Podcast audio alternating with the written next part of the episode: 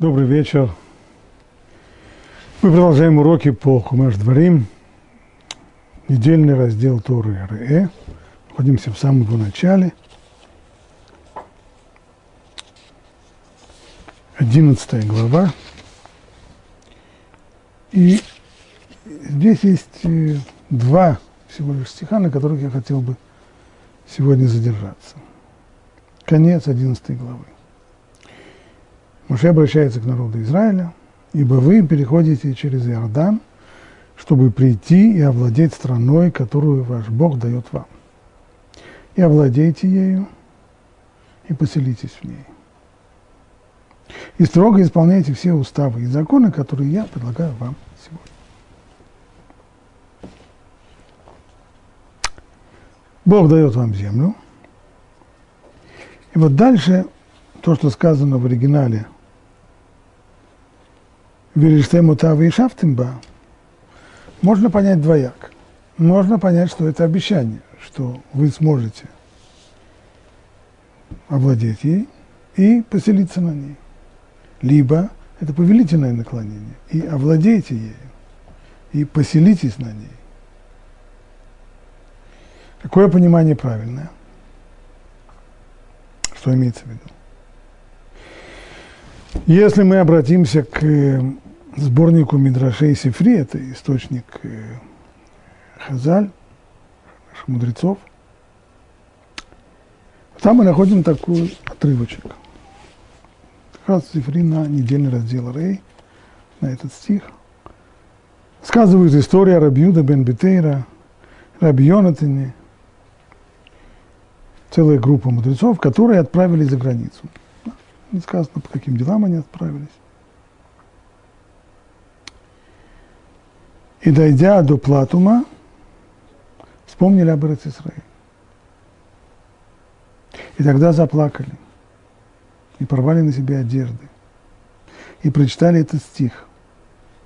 «И овладеете ею, и поселитесь на ней, и исполняйте все установления и законы, которые я предлагаю вам сегодня». И сказали, значит, заповедь проживания в Израиль приравнена ко всем остальным заповедям вместе взятым из того, что здесь есть известный принцип толкования текста Торы, что если два, две темы, которые, на первый взгляд, не связаны, не, не очень связаны друг с другом, идут друг за другом подряд, и особой связи не, не видно, то нужно понимать, что здесь вот силой текст сталкивает эти две темы для того, чтобы учить одно из другого и связать их в единое целое. Каким образом это понимается здесь? С одной стороны говорится о поселении в Израиле, овладеть Эрец Израиля, поселиться на ней, и строго исполняйте все установления и законы. Вот такая последовательность говорит нам о том, что заповедь проживания в Израиль, она равносильна, она приравнена здесь Торой ко всем законам, всем, все постановления закона, то есть все заповеди.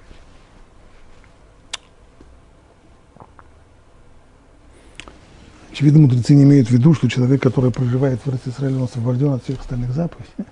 Наоборот –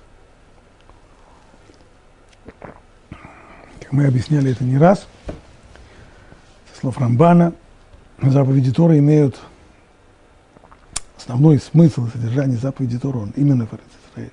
Именно поэтому она равносильна всем заповедям вместе взятым, ибо соблюдение заповедей в Израиле именно оно-то и, и дает заповедям такую силу. Но так или иначе видно из этого отрывка, что те самые мудрецы, Рабиуда бен Бетейра, Раби Йонатан, ну, там еще несколько, Рабмати бен Хереш, Рабханани бен Ахи и Раби Ушуа, они воспринимали вот этот стих как заповедь, то есть они его читали в повелительном наклонении. И еще рассказывают о том, это я продолжаю дальше Сифри, как Раби Лазар бен Шамуа и Раби Йохнан, сапожник, отправились на, за границу чтобы учить Тору Рабьюда бен Бетейна. Первом рассказе не объясняется, с какой целью мудрецы отправлялись за пределы Израиль.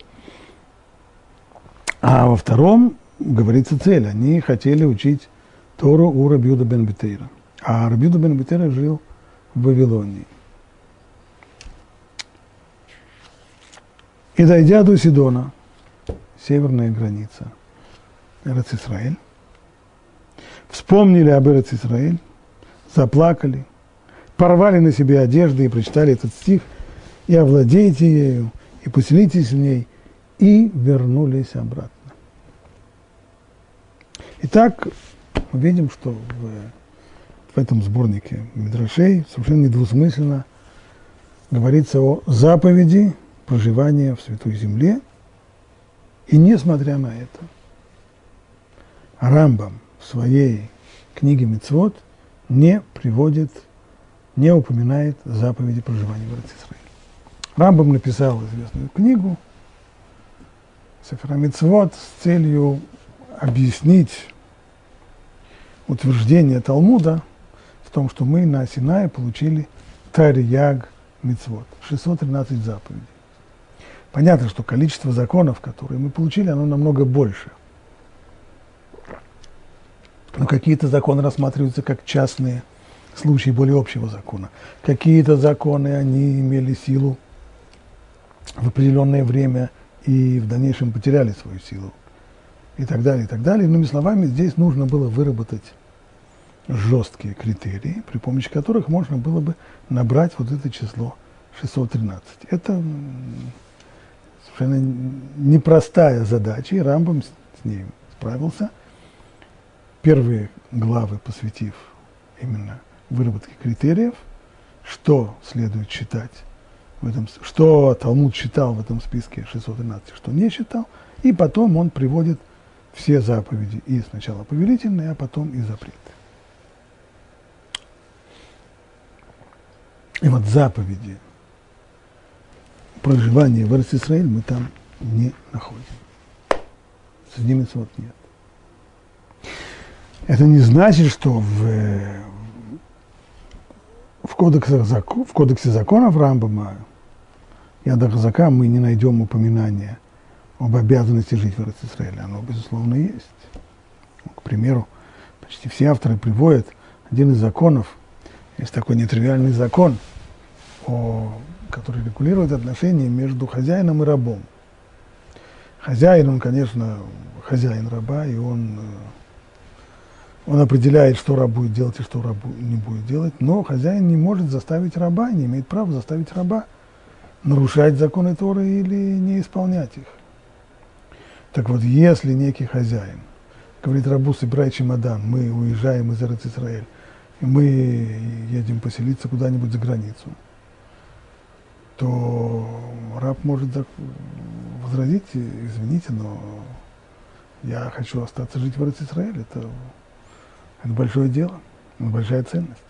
И настолько Рамбам приводит этот закон, что если происходит подобная ситуация – то хозяин обязан освободить раба, конечно же, раб должен внести ему денежную компенсацию. Не просто так здорово живешь, уходит. Так? Он должен выдать ему вексель, долговую, долговую расписку, что он внесет ему всю сумму, которую хозяин потерял на освобождении раба, все-таки материальная ценность, но сказать, заставить раба вместе с собой отправиться за пределы Израиля хозяин не имеет права. Значит, обязанность такая есть. Или, если уж говорить более точно, мы не видим здесь обязанности человеку приехать жить в Иерусалим. Мы видим здесь запрет выезжать за ее пределы. Это да. Это существует. Но запрет этот, он же, откуда у него ноги растут? Он же происходит из какой-то заповеди. Почему бы не сказать, что он происходит из заповеди проживания в Иерусалиме? И вместе с тем Рамбам, который очень скрупулезно проработал вот весь этот список 613 митцвот, и много-много раз взвешивал, какую заповедь, какую обязанность, какой закон ввести вот в этот список 613 заповедей, заповедь проживания в Израиль не внес. Это позиция Рамбама.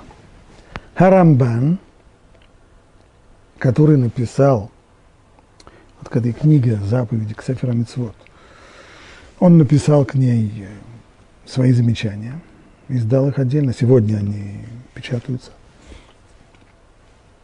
вместе с книгой заповеди Рамбама.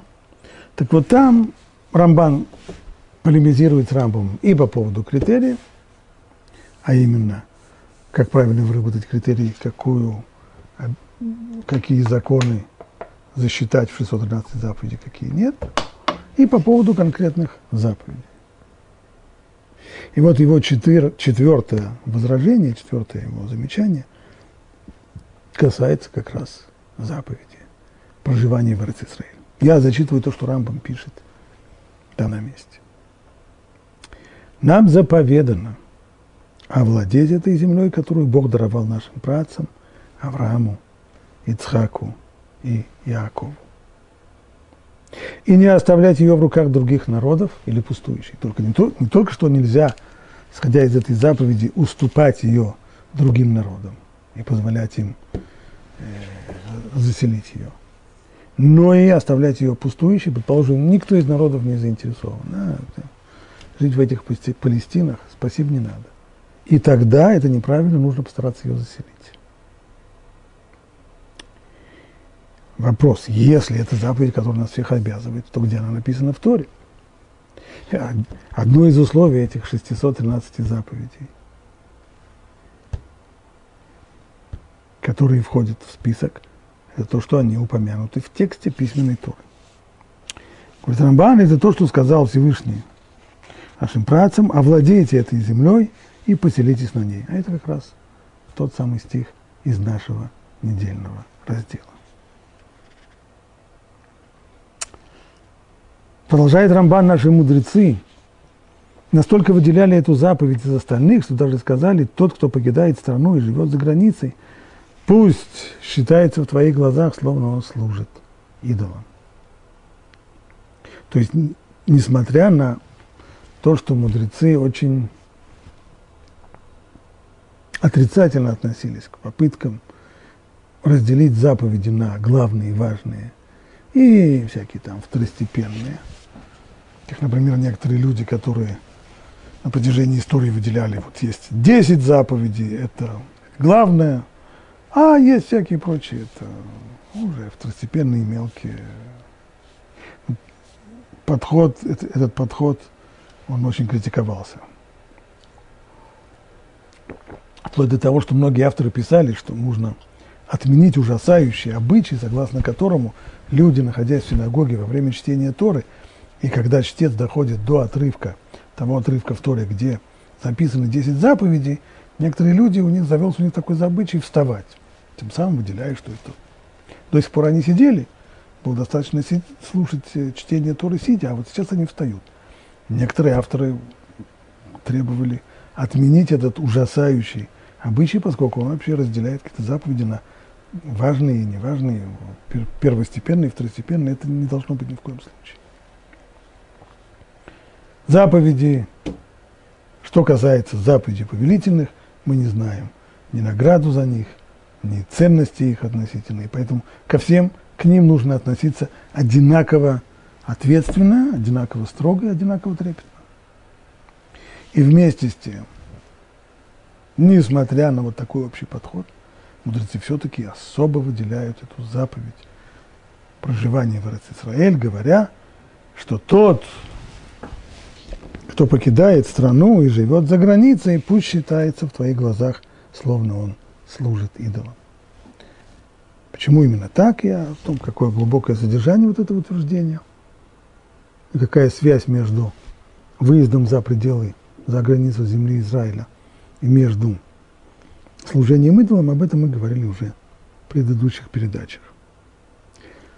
Вопрос, а на основании чего, то что дает мудрецам вот возможность так э, настолько выделять и с такой невероятной строгостью говорить о нарушении этой заповеди о, о людях, которые уезжают из Израиля. Продолжает Рамбан, и все это исходит из этой предписывающей заповеди. То есть не может быть такого, чтобы вот эти вот резкие слова, что тот, кто покидает страну, живет за границей, пусть считает в своих глазах лодно, служит идолом, что это не основано на Западе. Это некоторое такое общее понимание, идеологическое, теологическое и, или еще какое-нибудь националистическое и, и основано на каком-нибудь изме. Этого не может быть. Если здесь есть настолько резкое отношение к человеку, который уезжает за пределы Израиль, значит, за этим стоит мецва, заповедь. Так построено все мышление наших мудрецов. Стало быть, здесь должна быть заповедь. И это та самая заповедь, о которой мы сейчас говорим, Рамбан. Это еще раз подчеркивает, что здесь мы имеем дело с заповедью Торы. Все это выходит из этой самой предписывающей заповеди, которая повелевает нам завладеть землей и заселить ее. И если это так, то эта предписывающая заповедь относится ко всем поколениям. Рамбан уже знает, что ему возразят, что, может быть, эта заповедь касается только того поколения, которому сказаны эти слова. Вы, то есть люди, которые стоят сегодня, сейчас, в момент, когда говорятся эти слова, на берегу реки Иордан, слушают это последнее прощальное слово Муше, которое к ним обращено, это его, по сути, завещание. И он говорит им, вы завладеете страной и поселитесь в ней. Только этому поколению это заповедь. А дальше, а дальше уже как придется. Это не так. Если это так, то есть, что есть заповеди, мы говорим, и мудрецы говорят не только о том поколении, которое было тогда на берегу Иордана. Они говорят о любом поколении, что любой человек в любом поколении, который оставляет, уезжает за пределы Израиль, в скобочках скажем, не имея на то уважительные причины, а мудрецы э, перечисляют такие уважительные причины – если кто уезжает, не имея на это уважительной причины, то он все равно как поклонник. И говорят они здесь о любом поколении. Стало быть, даже в период изгнания, хотя Всевышний сам изгнал нас из этой земли, при всем при том, этот долг лежит на каждом из нас. Еще два возражения Рамбан уже отметает, чтобы мы не сказали, что поскольку Всевышний нас изгнал, то, коли нас выгнали, то мы не будем, если нас выгоняют в дверь, то не будем лезть в окно. Если нас выгнали, значит, тем самым больше на нас этой обязанности заселить Израиль не лежит. И еще одно возражение, которое можно было бы сказать, что, может быть, имеется в виду, что это заповедь, которая лежит на всем народе целиком. Народ в главе с, со своими вождями должен был завоевать Израиль, завладеть ею и тогда уже заселить. Ну а отдельно взятый человек, который живет где-нибудь, как сам Рамбан, который живет где-нибудь в, в Героне или в, в Каталонии, к нему можно предъявлять претензии, почему вы не завоевываете Израиль. Он один, он один единственный пожилой человек. Поэтому Рамбан говорит, нет, это долг лежит на каждом из нас завоевывать мы не можем, но заселиться, заселить Израиль, приехать и переселиться в Израиль каждый из нас может. Эта заповедь обязывает каждого из нас. Не будем забывать, что Рамбан действительно под конец жизни, после того, как он имел неосторожность не проиграть в известном диспуте с, э, с христианами по поводу истинной веры, то ему пришлось бежать из, из Испании, и тогда он уже направил свои стопы в Израиль.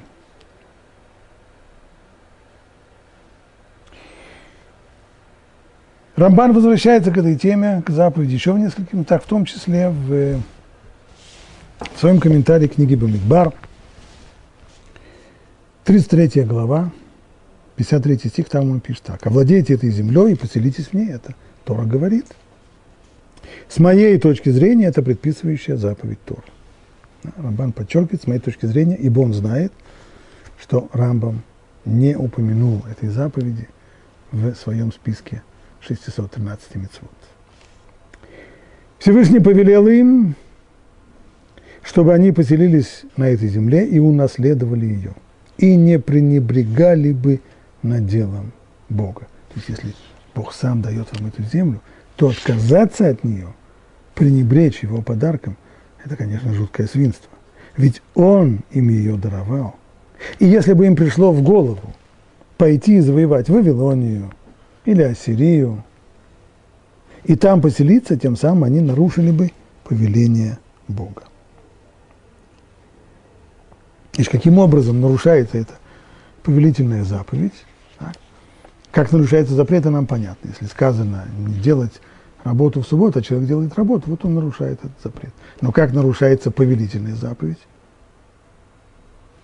Говорит Рамбан, если предпринимаются шаги в прямо противоположном направлении, то есть вместо того, чтобы завоевывать Израиль, на народном вече народ бы решил, или его лидеры решили бы направить свои стопы в более плодородные места, куда-нибудь в междуречье Тигра и Фрата, в Вавилон, в Ассирию или в более красивые места, куда-нибудь э, в Швейцарию или еще в другое место, тем самым нарушили бы эту заповедь. Среди доказательств своей правоты Рамбан приводит еще один важный момент, а именно то, что в Аллахе есть два понятия. Есть Мельхемет Мецва и Мельхемет Рашут. Мельхемет Рашут – это война, которую лучше, конечно, избежать.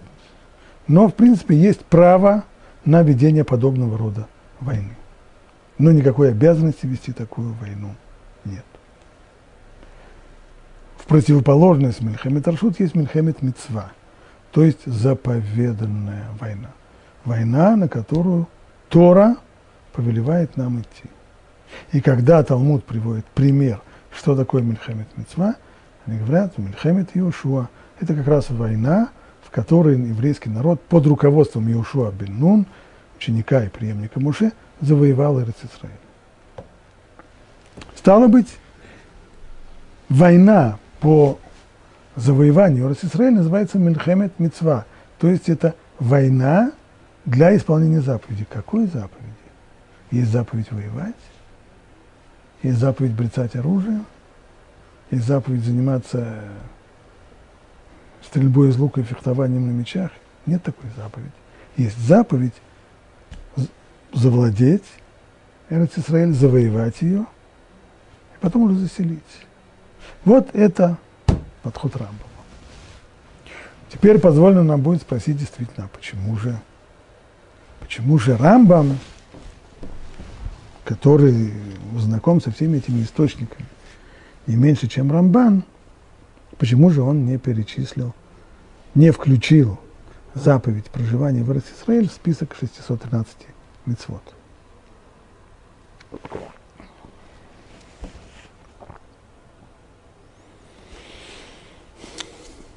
И каким образом это сочетать с тем, что мы видели, что хозяин обязан отпустить раба, который не согласен покидать Израиль и ехать вместе с хозяином за границу. Ряд авторитетов последних поколений, которые занимались этим вопросом,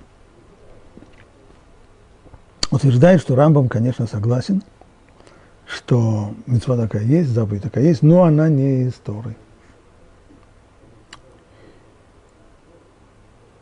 Это постановление мудрецов, заповедь мудрецов, которые говорят нам о необходимости жить в Израиле.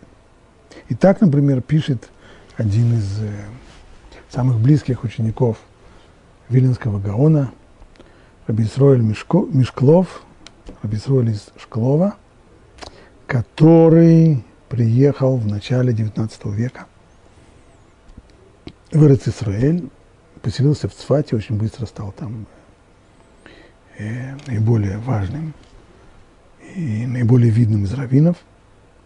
И он написал книгу «Пиат Ашулхан», в которой он приводит законы, связанные с э, жизнью в Израиль, законы, касающиеся заповедей, зависящих от Израиль, тех заповедей, которые на протяжении многих-многих поколений еврейский народ не имел возможности выполнять. И вот сейчас, в начале XIX века, когда появляется возможность переехать в Израиль и основывать общины там, то вот он занимается вопросом этих заповедей. Но прежде всего, самый первый вопрос, жить в Израиле, заповедь это или нет, в Рамбаме не упомянуто. Рамбан говорит, есть такая заповедь. И вот что пишет Абисроль из Шклова, следует отметить, что по Рамбаму все это имеет статус мидерабанан. То есть обязанность есть, но она не обязанность Торы. Поэтому Рамбам ее и не упомянул в книге заповедей. А вот по Рамбану уже, как следует из простого понимания его слов, это заповедь заселения Израиль. Это такая же предписывающая заповедь Торы, как и все остальные. Поскольку ведь как же, как же иначе представить, Рамбан ведь несколько раз приводит вот это утверждение мудрецов из Сифри, что Ишива Израиль Шкулаки Негет Курамисвод, что заповедь проживания в Израиле ее приравняли ко всем остальным заповедям вместе взятым. Но невозможно приравнять. Это нелогично, чтобы приравняли заповедь Мидарабанан, заповедь мудрецов, постановление мудрецов, чтобы приравняли это ко всем заповедям Торы вместе взятым. Всему есть предел. Поэтому, если уже говорить о такой равносильности, о чем, что несколько раз упоминает Рамбан и подчеркивает это, значит, по Рамбану речь идет о заповеди Торы.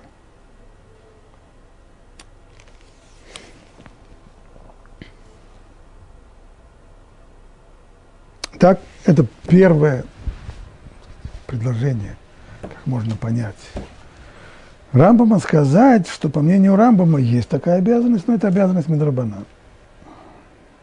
Против этого объяснения выдвинуто много возражений. Одно из них – это возражение в респонсоре Мойши Файнстина, это уже один из ведущих авторитетов нашего времени, второй половины XX века – который говорит принципиальную вещь. Не всегда, если, если у нас получаются какие-то проблемы с формулировкой заповеди истории, мы не всегда избежим проблем, если скажем, ну ладно, хорошо, это не история, это Медрабанан. Что такое заповедь Медрабанан? Постановление мудрецов. По поводу заповеди Торы мы не спрашиваем, а зачем они, а для чего они, а в чем их э, цель и полезность. Всевышний дал эти заповеди, можем только раздумывать, что из этого, что хорошего нам выйдет из исполнения этих заповедей. Но мудрецы принимали свои постановления для того, чтобы принести какую-то пользу, чтобы облегчить исполнение заповедей Торы, чтобы чаще предостеречь людей от нарушения заповедей Торы, запретов Торы. А какой смысл был принимать постановления, которые обязывают жить в Израиле, если Тора не обязывает. Ведь масса евреев – это исторический факт. Масса евреев, начиная с эпохи второго храма, то есть после разрушения первого храма, масса евреев живет за границей, не только масса. Это вещь малоизвестная. Но даже в эпоху второго храма, когда евреи вернулись в Израиль, отстроили второй храм и в конечном итоге даже достигли независимости, которую очень быстро потеряли. Это верно. Но вместе с тем было несколько сот лет, которые называются Ткуфат Байджини, это эпоха второго храма, Шива Цион, возвращение в Сион и так далее. Но все это время численно основная масса евреев не жила в Израиле. Бурлящие политические события – и очень они были, были, были в Израиль. Духовный центр был в Израиль. Центр изучения Торы в Израиль, храм в Израиль, да. Но основная масса евреев уже тогда жила за пределами Израиль. Почему?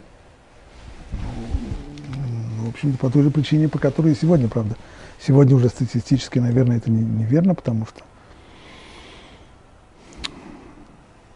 ассимиляция и смешанные браки привели к тому, что численность евреев за пределами Израиля резко сокращается.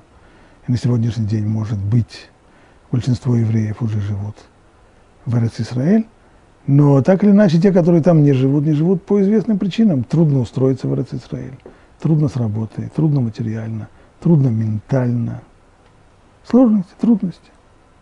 Так что в этой ситуации, в которой люди не могут собрать чемоданы, собраться и приехать в Израиль, с какой стати мудрецы будут принимать постановление, по которому нет, несмотря на то, что Тора сейчас не обязывает, а мы обяжем. Ну, мы обяжем, и что, и народ поедет? Народ не поедет. Значит, во-первых, не было смысла никакого принимать такое постановление, ты больше фашин. Во-вторых, даже если, такое, даже если мы представим себе, что такое постановление было принято, нужно понимать, что есть, нужно знать, что есть известный очень принцип, что постановление мудрецов, которое, может быть, было принято в самом высоком форуме, но оно не разошлось среди народа и не было принято, то есть люди его с момента опублик, принятия опубликования не стали исполнять, такое постановление не имеет силы закона. Это принцип.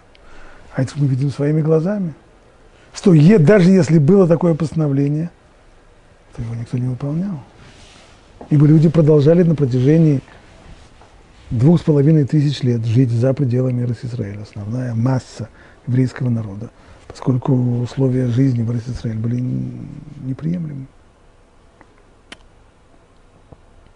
Ну, так или иначе, это вот одно направление, объяснить, каким образом можно объяснить, не не Рамбама, как говорит Пятый Шулхан и другие, и же с ним, что Рамбам исключил заповедь проживания в Израиль из списка заповеди Торы, но он считает, что есть заповедь Мидрабана, заповедь мудрецов. Другой, один из комментаторов Рамбама, очень, один из наиболее авторитетных комментаторов Рамбама, автор книги Мегелат Эстер, пишет следующую вещь. Мне же кажется, что причина того, что Рав, имеется в виду Рамбам, не упомянул ее, вот эту вот заповедь проживания в Израиле, заключается в том, что заповедь о владении землей и ее заселение имела силу только во времена Моше, Иошуа и Давида. То есть это те поколения, в которые реально идет борьба, вооруженная борьба за завладение Эрец Израиль. Все то время, пока Израиль не был изгнан со своей земли. Но после изгнания эта заповедь не имеет силы для последующих поколений до времени прихода Машеха. Этот подход Рамбан уже предвидел, что ему будут так возражать, поэтому он уже об этом говорил. То есть понимание того, что коли храм был разрушен, и Всевышний привел к тому, что начался галут, началось изгнание, стало быть, на все время изгнания заповеди проживания в Израиль нет. Придет Машиах, снова вернется эта заповедь. И поэтому Рамбам, верный своему принципу, не включать в список 613 заповедей те заповеди, которые ограничены по времени, то есть они действовали в определенное время, а потом они перестают действовать по, по определенным причинам. Вот такие заповеди Рамбам и не включил в свой список. Вот почему не включена заповедь проживания в Израиле. Так говорит, так говорит Мегилат Цефер. Ну а что касается той истории, которая приведена в Сифри, так, вот эта история, с которой мы начали, и которую приводит Рамбан о мудрецах эпохи, которые они живут в эпоху второго храма, после того, как начался Галут. И когда по утверждению Мегелат Эстер нет больше заповеди проживания в Израиле, что ж они тогда плачут-то, когда они доходят до границы Израиль, почему они слезы льют, почему они одежду на себя рвут, почему они говорят о заповеди заселить Израиль, которая равносильна всем остальным митцвот. Ведь, по мнению Мегалат Эстер, уже в их время эта заповедь потеряла силу закона. Так вот, что касается этой истории, приведенной в Сифре, о том, что мудрецы плакали, вспомнив стих «И овладейте ей и поселитесь в ней», мне кажется, они плакали потому, что не могли выполнить эту заповедь. Они плакали не потому, что они уходят сейчас за пределы Эрец Исраэль, тем самым теряя эту заповедь. Да нет, все наоборот. Они плакали, потому что даже живя в Эрец Израиле, они не могут ее выполнить, ибо эта заповедь сейчас, после разрушения храма, потеряла силу закона. Они вспоминают об этом на границе Эрец Израиль, конечно, ибо это граница Святой Земли. А они уходят за ее пределы. Почему-то потому что, как мы говорили, большинство евреев-то живут за пределами Эрец Израиль. И они идут туда, либо для, по каким-то своим коммерческим делам, либо для изучения Торы, как, как, как бы то ни было. И это, кстати, мы уже говорили, подобные вещи разрешаются, человек имеет право покинуть, человек, живущий в Израиле, имеет право покинуть Израиль для заработка, или для того, чтобы учить Тору, или для того, чтобы жениться. По другим причинам нет. А доказательства? Пожалуйста. Ведь если бы эта заповедь, продолжает Мегалат Эстер, имела бы место также и после разрушения храма, то зачем было плакать и рвать на себе одежды? Ведь они и тогда могли использовать ее. Что это вообще за сцена такая мелодраматическая? Стоят э, ученые мужи на, на границе Эрц-Исраэль, вспомнив о стране, из которой они ушли, э, льют слезы и рвут на себе одежды. Жалко одежду, зачем рвать на себе одежду? Вернитесь обратно и выполняйте эту заповедь сколько вам угодно. В чем проблема? А, если они рвут на себе одежду и льют слезы, это значит, нет возможности выполнить эту заповедь. Даже если вернуться, она не выполняется. Почему она не выполняется? Потому что она потеряла силу закона. Нет больше такой заповеди. Это позиция Мегелат Эстер, тоже достаточно известная. Ну и против них, конечно же, и против этой позиции тоже было много-много возражений.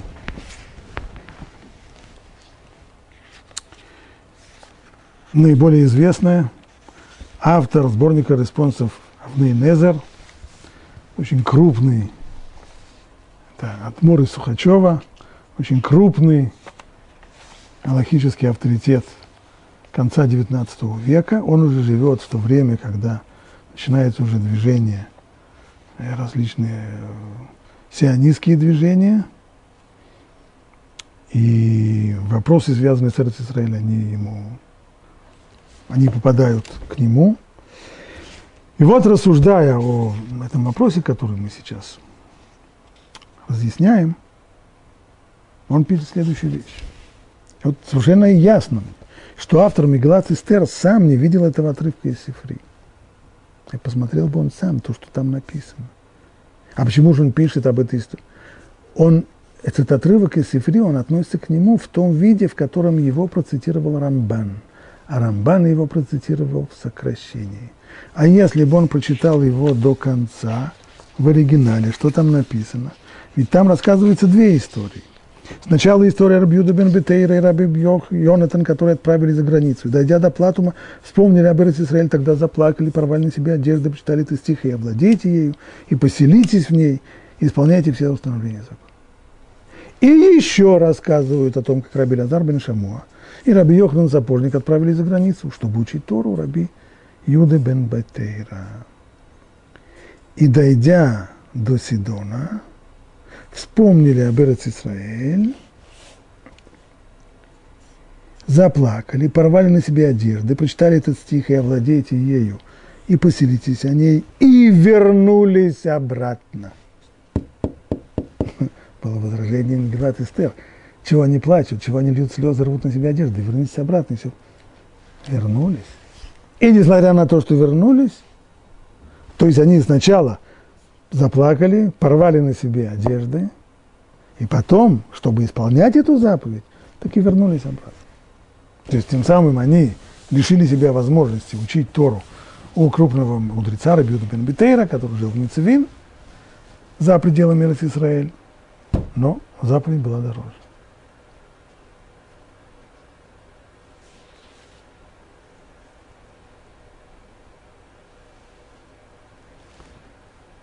Следует добавить, пожалуй, еще одну важную деталь, которую почти все, кто пишет на эту тему, упоминают. Э, в Талмуде, в трактате Ктубот, там, где говорится о различных э, взаимных обязанностях мужа и жены, говорится о том, как решаются конфликты, когда муж хочет жить в определенном месте, а жена не хочет, муж хочет жить в городе, а жена в деревне или наоборот. И среди прочего там говорится так. Если муж хочет переехать в Израиль, они живут где-то в Европе, муж хочет переселиться в Израиль, жена отказывается, то жена должна подчиниться. И если она не подчиняется, то это значит, что их брак на этом завершается. Муж может дать ей гет, развод, и освобожден от обязанности платить ей те суммы, которые он обязался в, к тубе в брачном договоре, выплатить ей на случай развода, ибо считается, что, что в данном случае она виновата в этом разводе. И наоборот, если жена хочет переехать в Израиль, а муж отказывается, он должен подчиниться, он должен уступить ей. Если он не уступает ей, должен освободить ее, дать ей гет и выплатить ей всю сумму ктубы, все свои обязательства, несмотря на то, что она является инициатором развода. Но виноватым считается он, он должен был уступить. И вот комментарий Тософот на это место в Талмуде говорит, что этот закон не действует в наше время. Поскольку есть опасности в пути, на дорогах. Известно, на дорогах есть бандиты, пираты, странствующие рыцари, просто хищные звери. И дальше продолжает вот так. И Рабейну Хайм. Рабейну Хайм имеется в виду Рабейну Хайм Коэн. Это, пожалуй, один из самых видных учеников Рабейну Там, внука Раши. Так вот, Рабейну Хайм тоже говорил, что сейчас нет заповеди жить в Израиле поскольку есть ряд заповедей, связанных с землей, и за них есть различные наказания, а мы не в состоянии тщательно их выполнить. Это вообще новая совершенно тема.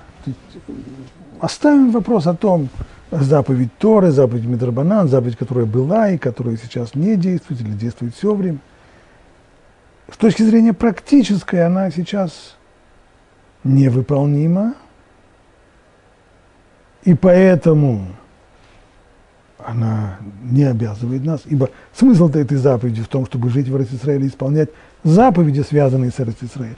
И об этом говорит Рабину Хайм Коэн, но мы сейчас, сейчас этой заповеди нет. Почему? Потому что заповеди, связанные с землей, причем заповеди, которые необходимо соблюдать и за их несоблюдение с наказанием, а мы не в состоянии их выполнить. Поэтому нет смысла ехать в Израиль, стало быть, вот причина, по которой эта заповедь не обязывает. Можно сказать, что это, это утверждение, которое Тосут приводит от имени Рабхаим Коина, оно вызывало всегда массу недоумений, потому что действительно странно, что нет возможности выполнять эти заповеди. Приезжай в Израиль, купи себе кусок земли, учи законы и исполняй их. Что? А если трудно исполнять заповеди, другие заповеди тоже трудно исполнять заповедь дела Берецраэль очень трудно исполнять заповедь Арба Миним, э, четырех видов растений в Сукот, потому что этот рог ужасно дорого стоит. В средние века, чтобы привезти откуда-нибудь из, из Южной Италии или из, из Марокко или еще откуда-то, другим в Центральную и Северную Европу, это потрясающе сложная операция. Очень трудно исполнять заповедь. Ну что, значит, мы свободны от этой заповеди? Нет, конечно. И ряд авторитетов даже сомневаются вообще в истинности вот этого утверждения. То есть, например, Марит писал, что, конечно, это не, не, не, не мог Рабейну Хайм Коэн такого написать. И вот он говорит даже, что он нашел оригинал, респонсора Рабейну Хайм Коэна, когда его спрашивают по поводу вот этой вот конфликтной ситуации, да, ехать в Израиль или не ехать в Израиль. И он пишет только об одном, он пишет, что сегодня есть большая опасность на дорогах. И поэтому муж, который говорит жене, поедем в Израиль, это все равно как муж, который скажет жене, поедем куда-нибудь в какое место, в такое место, где стаи хищных животных и банды разбойников ходят вообще как можно подчиниться такому требованию, она, она права, когда она не подчиняется. Вот почему. Сейчас, в средние века, когда на всех дорогах бандиты, когда, когда невозможно без, безопасно проехать в Эрец Израиль, это, это совершенно нонсенс. В, в наше время, конечно, муж не может принудить свою жену э, к разводу из-за того, что он ведь хочет ехать в а она не хочет. Вот все, что писал Рабейну Хайма Коэн, а не то, что он э, утверждал вроде бы, чтобы, что заповедь это сегодня не, не реализуется, потому что, потому что мы не можем исполнять э, законы, связанные с землей. Резюмируя этот вопрос, скажем, приведем здесь мнение – Мойши Файнштейн. Уже его упоминали, его респонс об этом. И говорит он так. Здесь он вводит, он пользуется двумя важными понятиями в Алахе, которые имеет смысл ввести сейчас. В Алахе все заповеди разделяются на заповеди, повелительные я имею в виду, они разделяются на две группы. Одна группа называется мецва хиювит, заповедь обязывающая. Вторая мецва киюмит, заповедь выполняемая. В чем разница между ними? Мецва хиювит – это заповедь, которую однозначно совершенно Тора обязывает нас делать, не спрашивая о том, что мы думаем об этом, хотим мы этого делать или не хотим, созрели для этого условия, не созрели. Заповедь обязывает. Например, заповедь чтения шма – Каждый день, два раза в день. Заповедь накладывать тфилин. Заповедь есть мацу в Песах. Заповедь в Автел, Реха, Камоха, любить ближнего своего, как самого себя и так далее. Это заповеди. Вот это последний, последний пример я привел неосторожно. По поводу, по поводу заповеди любить ближнего, как самого себя, как раз это, это не очевидно, что это заповедь именно вот обязывающая хиювит. А вторая группа заповедей, митцвот киумиот, заповеди исполняемые, что они означают? Это заповеди, по поводу которых нет обязанностей, все то время, пока не созрели какие-то определенные условия. Это вариант. Например, нет обязанности резать животных. Но человек, который хочет съесть кусок мяса, то он должен выполнить заповедь шхита, заповедь правильного кошерного забоя животного. Так? То есть созревшие условия создают обязанность.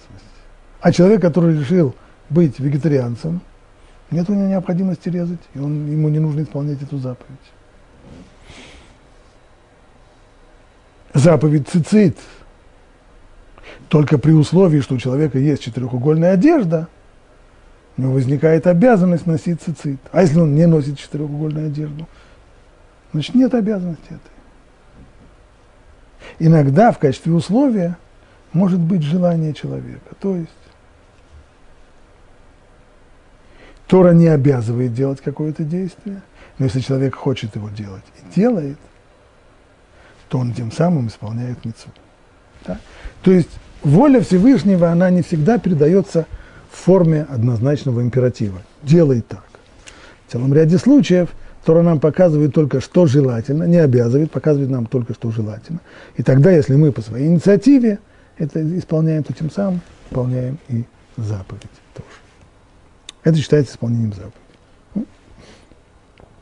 Так вот, то, что говорит Рамойши Файнштейн, что по поводу заповеди проживания в Израиле сказать, что это заповедь э, неважно сейчас заповедь Торы или заповедь Мидрабанан, если она есть. Он, кстати, он, он считает, кстати, что заповедь Мидрабанан не может быть. Либо есть заповедь Торы, либо ее вообще нет. А? Так вот, эта заповедь Торы, она может быть мецва хиювит, заповедь обязывающая, нет. Потому что тогда любой человек, который жил бы за пределами Эрос Израиль, оказался бы нарушителем, нарушающим заповедь, и он обязан был бы бросить все и приехать в Израиль для того, чтобы исполнить эту обязывающую заповедь. Поэтому больше склоняется Рабон Шифальшин сказать, что заповедь проживания в Израиль – это мецва киюмит, заповедь выполняемая. То есть человек, который живет за пределами Израиль, не нарушает этой заповеди. Если он собрал вещи и приехал в Израиль, он выполняет эту заповедь и достоин награды за эту заповедь. Но только здесь есть последствия, а именно, вот с того момента, как он оказался в Израиль, выходить за пределы Израиля ему уже нельзя. Давайте всех пускать, никого не выпускать. За исключением людей, которые не могут найти себе здесь э, работу, пропитание, э, или для изучения Торы, или для того, чтобы жениться. Вот это разрешенные цели. А без, э, без этого разрешения нет. И тем самым объясняются все, все эти истории, которые приводятся в Сифри. Там же речь не идет о мудрецах, которые жили в Вавилоне. И отправились в Израиль, дойдя до ее границы, стали бы плакать и рвать на себе. Нет, нет, нет. Речь там идет о мудрецах, которые жили в Израиль. Им таки нельзя заповедь это, заповедь киюмит, заповедь исполняем. Она им запрещает выходить за пределы Израиля. Совершенно верно. И хотя вторая история, которая рассказывается там, они шли для того, чтобы учить Тору, а для этого они имели право, но вместе с тем, зная, что в общем и целом существует запрет, так, то они почувствовали ту, ту ценность, которую они теряют, уходя за пределы Израиля. Это, еще раз резюмируя это в двух словах, то, что говорит Майшин Файнштейн, его объяснение, заповедь проживания в Израиль, это не заповедь обязывающая, то есть тот, кто ее не выполняет, не нарушает. Это заповедь, митцва заповедь исполняемая. То есть тот, кто ее исполняет, тот, кто это делает, тот, кто живет в Израиль, приезжает в Израиль, живет в Израиль, исполняет заповедь. Ну и наше изложение было бы неполным, если мы не упомянули под конец мнение известного очень в прошлом поколении авторитета, автора великолепной книги «Ваюэль Моше». Это Рабьёэль Тайтельбойм, раввин из э, Трансильвании, который стал предводителем э, сатмарских хасидов. Он утверждает, что в наше время – не конкретно в наше время, а в Галуте, после начала изгнания, заповедь, заповеди жить в Израиле нет, и, почему, и вот почему. В Талмуде написано, что когда еврейский народ отправлялся в Галут, в изгнание, то Всевышний заклял, дал три клятвы, три заклятия. В песне песни царя Шламо Три раза повторяется фраза «Заклинаю я вас, дочери Иерусалима, газелями, еланями, полевыми, не будите и не пробуждайте любовь, доколе не пожелает». И вот это троекратное повторение Талмуд толкует так. Есть три заклятия. Всевышний заклял народ Израиля, чтобы не пытался силой вернуть себе святую землю. Раз. Второе. Всевышний заклял народ Израиля – чтобы не восставал и не бунтовал против власти народов мира, чтобы принял свое подчиненное положение. То есть приговор Всевышнего надо принять, понурив голову и не, и не бунтовать. Третье, он заклял народы мира, чтобы они не слишком уж притесняли и не мучили еврейский народ. Мягко говоря, за последние 2000 лет не очень они э, соблюдают эту клятву. И получается, что значит, таким образом из-за вот этих двух, по, по крайней мере, два заклятия обращены к народу Израиля, не пытаться вернуть себе Израиль и не восставать против народов мира, соответственно, на сегодняшний день заповедь приехать и поселиться в Израиль не работает.